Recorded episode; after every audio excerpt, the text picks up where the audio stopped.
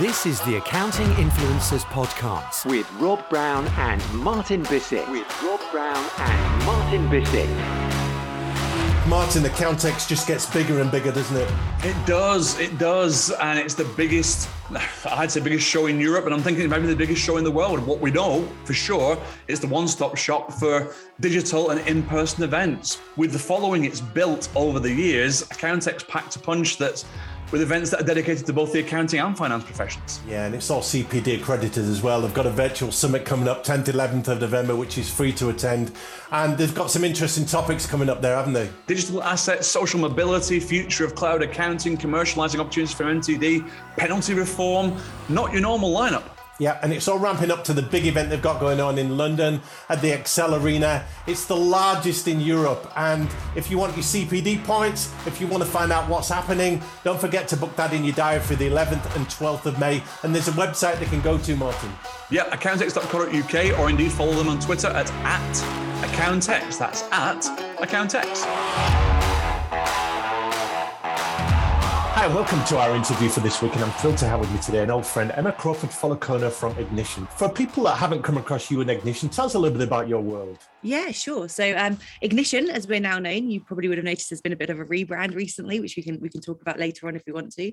Um, it's basically the world's first client engagement and commerce platform for professional services. So we focus on that relationship that you build with your clients, not just when you first engage them, but the ongoing relationship as well, and then how that how we can automate that relationship, make it the best experience for your client and for yourself. Personally, I head up the EMEA team, um, which is super exciting. I am an escaped accountant um, for my sins. um, so I stopped practicing around ten years ago now, um, but, but been, been in the industry with senior leadership roles at Zero over in New Zealand, and then moved back to the U K to take this role with, with Ignition um, in twenty twenty, which was terrible timing with the pandemic. Well, I'm a former high school maths teacher. I observe from afar how much the teaching game has changed. Has the accountancy world changed since you left the ranks? Oh, honestly, Rob, it's it's like chalk and cheese. And one of the things that people always say to me is, you know, coming from particularly a smaller country population-wise, like New Zealand, and obviously that's where really that's where cloud accounting software was born with Xero, or the way that we yeah. come to know it now, and the way that other other cloud accounting softwares or fintech has have developed since that. It was it was born in New Zealand all those years ago. So, and people always say to me, oh, does it feel like, you know, the U K is so much further behind New Zealand? And I would actually say no, it's not like that at all. We just have very unique, I guess, challenges with the way the industry run is run here. And, and a lot of that is to do with the size, the size of our industry versus, you know, like New Zealand, for example.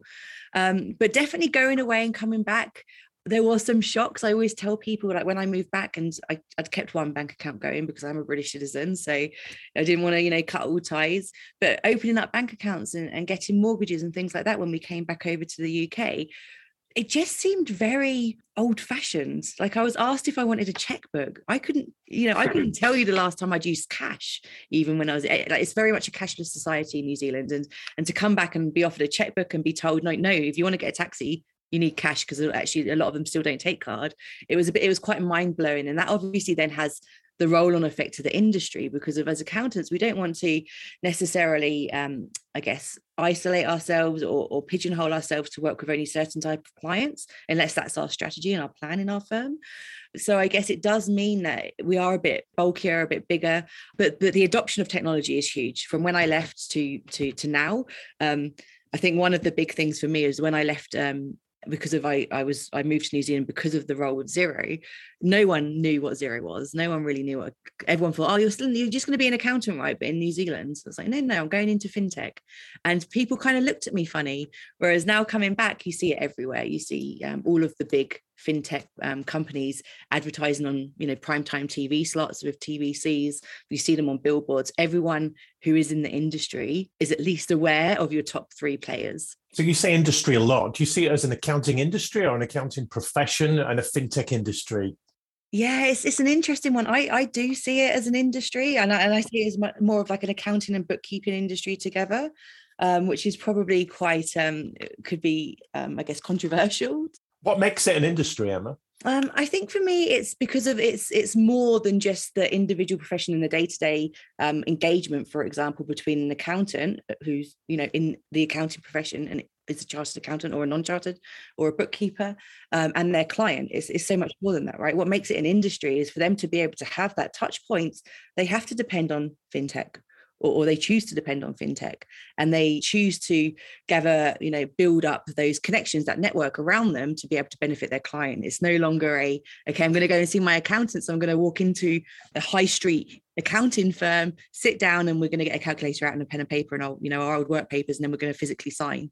So I think for me, what makes it an industry is there's a dependency on technology, and there's a dependency on other people, and there's also a cross collaboration between, you know, bookkeepers, accountants, you know, people who are in industry, finance, banking, all of the government. Yeah, you've argued that pretty well. I, I understand that.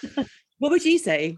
Well, when you talk to accountants who have sweated blood and tears to get their qualifications, they like to generally see themselves on a par with lawyers and doctors and those kind of people. So they would claim to be professional and thus be part of a profession. But when we speak to people on the show from all over the world, particularly in, in North America, they see it as an industry. They don't really call it a profession.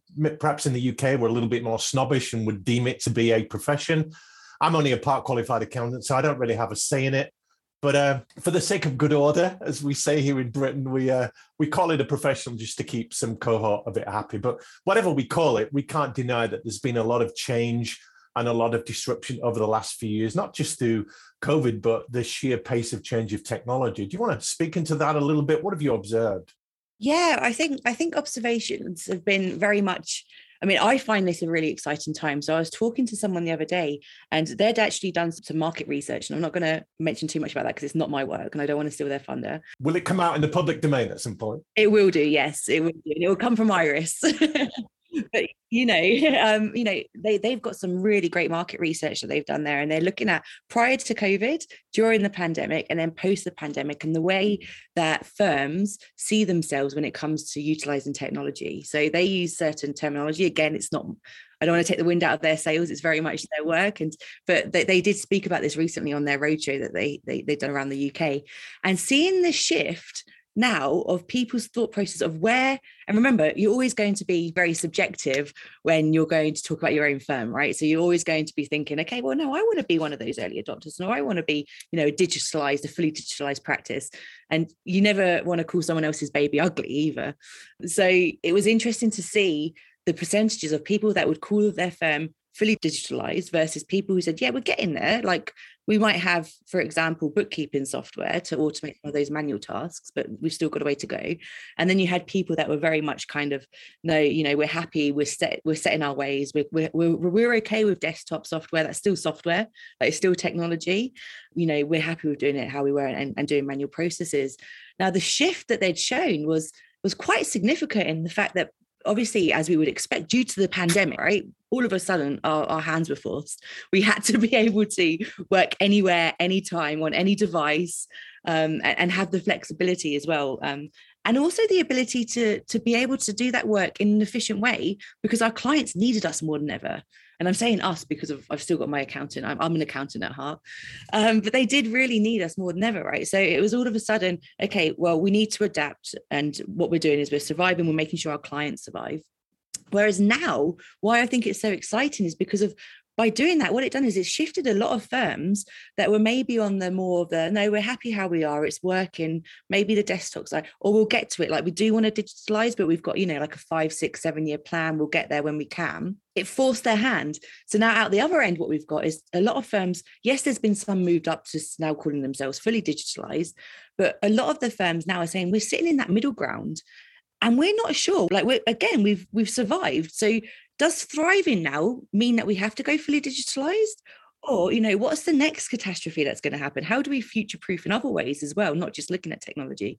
That's been the biggest shift, I would say, from pre-pandemic, during pandemic, and post-pandemic, is just there's been a significant movement, again, in the industry, when, when we're talking about firms, of going along that technology adoption journey.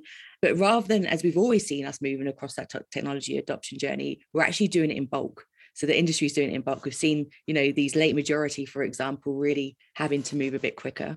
There's no doubt we've seen an acceleration of adoption of change in accounting firms. My question now is, who's driven that agenda?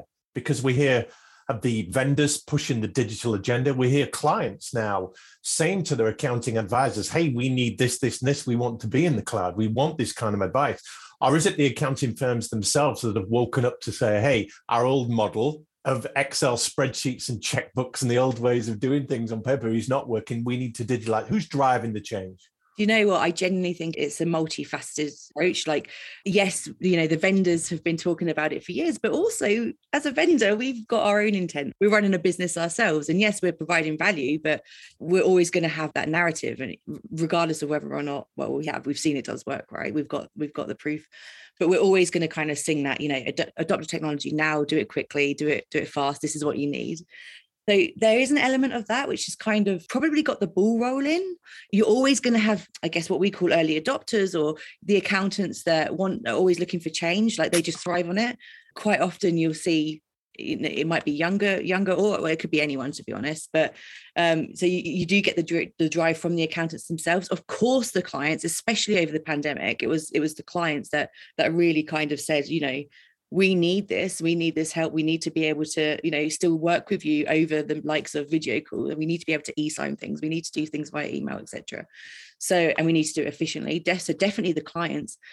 And also with the clients piece, even pre-pandemic, what you were finding is just in general, the world is becoming more accepting outside of the industry as well. With the use of technology, we're more accepting of entrepreneurial thought processes. We're, we're more encouraging of people going out on their own. Like we have this, whether it's right or wrong, this kind of hustle mentality that's really come to fruition over the last ten years in different generations. So them as clients as well, they're creating their own businesses, which means, you know, there's, there's more clients for firms to be able to service out there. But these clients then come with the expectation that they can work a certain way with accountants. And because they're using technology to run their business, they want to be able to use technology to be able to work with their accountant as well. So that was definitely a big piece. The bit that I'm going to call out that we, you didn't mention there as well, Rob, is, and I, I think is really changing it, is new people coming up through the profession. The younger generation. Yeah, yeah, definitely. And this makes me feel really old now saying this. I'm at that point in life where I can say, you know, the younger generation. Of course. uh, um, but yeah, you know, again, there's expectations. And this is probably back in the day, one of the reasons why I was tempted to, to leave the accounting industry as an accountant, or the, the accounting profession, let's say, because, you know, I loved working with clients. I loved the whole, the consultative approach. Um, I loved helping businesses thrive. But to get to that point, I even though there was technology out there at this time, at this stage, there was still an expectation that you would do X amount of years, even after, you know, qualifying. And there was still an expectation that you had to learn everything manually. And there was still an expectation that you had to, what I say, earn your stripes, rather than allowing people that were, you know, say better um, with people. And I remember having a story once, and I, I wasn't in a firm like this, and in a big firm like this, there was a, one of my peers who I went to university with who was saying they were not allowed to pick up the phone to speak to a client until the end of their second year. Wow. And stuff like that, it does, it, it did, you know, it can put people off. And, and let's train you to a desk for ten to fifteen years and you might make partner if you're lucky. Exactly. You're exactly right. You're exactly right. And and that's how it is. And you know what, actually, sometimes that is still happening. It definitely was pre-pandemic. So I think the, the profession and the industry had to change as well, because we want to keep the talent, and firms need to keep their talent. I do a lot around lean efficiency and stuff. And one of the biggest um, or the most inefficient uh, practices that you can have is un- underutilized talent. So, yes, yeah, so I think that's really shifted. How have the vendors in tech and software themselves changed? Because there's such a fast moving pace of technology, as we've alluded to, but we're seeing different strategies from vendors. Some are making the accountants the hero of the story. Some are marginalizing them and trying to get to the data and the clients directly. What's your take on that? Yeah, I think it's really interesting. And there's definitely not a, a one size fits all. I think it depends the offering that, that you're giving. It depends, you know, who your ideal customers are as well. So as an example, um, I can just talk from an Ignition point of view. We're very much, you know, customer-centric, customer-focused. Are we adding value? For us, it's more about product-led growth. So, you know, if we're giving people what they need and we're adding value and we're making their life easier and we're making that connection between, you know, why not? It's going to sound cheesy now, Rob, but we're igniting that spark. See what you did there. Yes. um, with the excitement and the energy of, you know, that client accountant or client bookkeeper, client professional relationship. It's almost like there isn't really like that, that is the foundation of everything we do. However, like, like you say, looking then at bookkeeping software, there's so many different strategies. So, and it depends where in the world you are, which is something that I've noticed, and even within similar software. So it could be the fact that, like you say, they're championing and partnering with the accountant, which actually means it's a selling through channel. So I, I think there's no right or wrong, as long as businesses are approaching it with the greater good as, as an end goal. So business gets easier to be done and it's helping and it's a solution. Then I think, yeah, it's interesting to see all of the different approaches. I don't think anyone's ever nailed it. Mm. Talk to us about the M and A activity in the industry, because mergers and acquisitions, we're seeing it a lot with accounting firms. We're seeing it with the vendors. We're starting to see it with accounting firms merging with fintech and software vendors. We're starting to see private equity and venture capital money coming in. You know about that at Ignition. You've had a, a big injection of cash, which has taken you to another level. So talk to us about how the, the fintech and software industry is handling all of that. Do you know what? I find this really intriguing. It's almost like the floodgates have opened over the last couple of years. And And again, it's, I don't know, do you think that would be potentially related to the pandemic? What are your thoughts on that, Rob? Who knows? We talk a lot, Martin Bissett and I, on the news of various acquisitions that have taken place. Some of them are a little off the charts, like Intuit and MailChimp. So we know things are going on. We then analyze the news and say, here's what it means to you accounting practitioners. Here's why you should take notice of this. But certainly there's a lot of consolidation, a lot of movement, and a lot of M and A activity. So I don't know, one big box suite that does it all, or a best-in-class variety of applications that will do it for you. All of these arguments come into play, don't they? Yeah, I, I think I think what we're going to end up with is more down the second route. So we've got, you know, a best-in-class box of, of, of like of applications. So I find it really interesting because you look at a couple of the recent ones. So Accountancy Manager as an example, and Centre. Yeah, with Bright Group. Yeah. So that they're they're really good examples, right? So you know, Centre and Accountancy Manager, we both know what part of the industry they play in. So it's really interesting that we've got two bigger groups then acquiring similar products. Or not, it's not the same product, you know what I mean, but similar solutions, like playing in the same part of the market. So for me, I mean, from a vendor perspective, you know, look at Xero. There was very, very little M and A action whilst I was there. And it was just starting to kick off, I think, a year and a half after I left, as we really started turning into that, the more of the corporate global entity. Because again, it gets to a, a stage where you can't build for everything. And that's where we sit within that technology world. You can't build for everything. No matter how much injection of cash you've got, you can't tick every box. So when it makes sense, it makes sense to make those right um, M and A, um, I guess, calls. I also don't want to go too much into some of it, but like for me, what's interesting, and you called this out as well, is seeing accountancy firms starting to merge, like smaller accountancy firms. So it's always very much been a, oh, okay, there's an acquisition or a bigger one, or maybe there's been like two large ones from a group that have decided to break away and merge into one. Like it makes sense. But what I'm seeing now more and more of is on the smaller end of the of, of the scale, small to medium-sized practices starting to buy out other small to medium-sized practices. And I think a lot of that goes back to that the discussion that um, I kind of called out around, you know, the, the the next generation. So we do have these in the U K, especially, like we have a lot of kind of sole traders, or maybe, you know, two partner firms, um, like also two partner firms down to sole traders, where they're at the stage where they are, you know, they're on the cusp of retiring. Do they really want to go through the pain of a full transformation? Or is it easier just to kind of sell out and let someone else do that? And the people that are buying, or the people that are acquiring these firms, have seen, because they've gone through that transformation themselves, they've seen how profitable it can be to take a firm like that with a really good client book and really good services, and, and you know, the loyalty and the credibility as well that a lot of these firms have, and be able to just make small tweaks, even if that's putting it through a different process or putting it through a different technology um, system, and seeing like really quickly the, the the huge increase on on margin that they can be getting. It's all going on. And speaking of all going on, it was Practice Ignition, and now it's Ignition. How's the rebrand gone for you, and what was the thinking behind it? Because you were involved in that. Yes, yes, most definitely. And uh, it was quite interesting, actually, because we were we were going to, this is a little behind-the-scenes insight, we were going to launch the rebrand towards the end of last year, and we ended up pushing it back. And I'm telling everyone it's because we were waiting for me to come back to, from maternity leave, because the day I came back is the day we launched it. That's rubbish. Of course, it wasn't that. Like you have that kind of power. I, I wish, I wish. um, no, but it, it was great to still be able to, because again, it was, it's been literally twelve months worth of worth of the whole branding work, but five years worth of the product work that kind of has got us to this position where, you know, the product is is is A star. We've got customer advocacy now across the globe. Um, you know, we've identified Um, different areas to continue to help the customer, so payments being one of it, revenue management being being a side as well. And it just made sense for us to, you know, we've grown up as a business, we've expanded, we had a really good Series B, and that's when I joined after the Series B. And it just made sense with the numbers that we were seeing, with the footprint that we had, and with the product that we had, we needed to grow up as a brand as well, like we had been growing up as a business. So for me, like when we hit Series B, that's when we went from startup to scale up. Now we're very much established kind of scale up to mature in business and continuing to grow. And we've still got that that fun, exciting side, which is that fast-paced scale. And you mentioned earlier about automating relationships with your platform. Can you really automate relationships? Because people might think they're personal, it's about the people. You can't automate something like that. Yeah, well, no, see, I, I to me, it's not necessarily automated. Like you, you, you don't need to tie automation in with, okay, you know, it's no longer personable, because of that to me is, you know, that's, that's not two different things.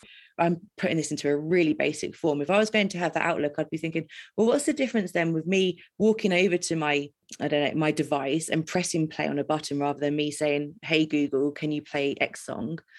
For me, automation and being personable, like it doesn't have to be two separate things. So when I think about, you know, voice controls that we have maybe around our homes now, that doesn't make it any less personal. In fact, I'd probably argue the opposite. If I'm asking Siri or someone to to go and turn my lights on rather than me walking over and pressing a cold wall switch. So it's the same with that relationship between your, your prospects and your clients and you as their trusted advisor. So having the technology, it doesn't replace the personal relationship and the trust that you have with that client. For me, it actually makes it stronger. So it gives visibility as a first one. So when you're looking at Ignition, things such as, you know, being able to clearly see engagement letters on your desktop, being able to sign it, being able to have that platform for you to communicate with your customer or your prospect without having for them to travel each time and put a couple of pounds in the parking meter to park up and then see you. And then they've got to take time off work. Like there's a big difference. So it's, it's all about, for me, it's all about how you can build in automation to make sure that the client experience is the best for them, whilst it's also working and maximizing your output as a firm. Nicely coined. You're a strong female voice in the industry. You have a part to play on that. You feel it's a crusade of yours. We did a an interview just recently with Professor Anton Lewis. He's uh, a vanguard of Black accounting. And we talked a lot about disenfranchised minorities and prejudiced groups. Women came into the conversation. There are not many in the accounting and fintech. Give us your thoughts on women in accountancy and fintech and those kind of awards and how that's all playing out, Emma. Yeah, do you know what? I could, I'm not going to, but I could, I could sit here talking to you for hours on this. I really could. I know it's a passion of yours, and it should be. Yeah, definitely. Um, look, we have come a long way as an industry. When I, again, when I compare before I left, like ten years ago, um, to coming back into the U K, we have come a long way in the right direction with regards to all biases that, that are involved in this industry, but not just in the industry, in the general population, and they're reflected then in the industry. We still have a hell of a long way to go. And I see this all the time. And the way that I best put it when I'm looking at the U K accounting and bookkeeping industries is, yes, there are strong, intelligent, successful leaders and business owners within the industry. What you will find is they're normally down the, the smaller end of firms and bookkeeper um, companies. And the reason being is because normally they've started up in one of the bigger end companies, but they haven't got the flexibility that they need.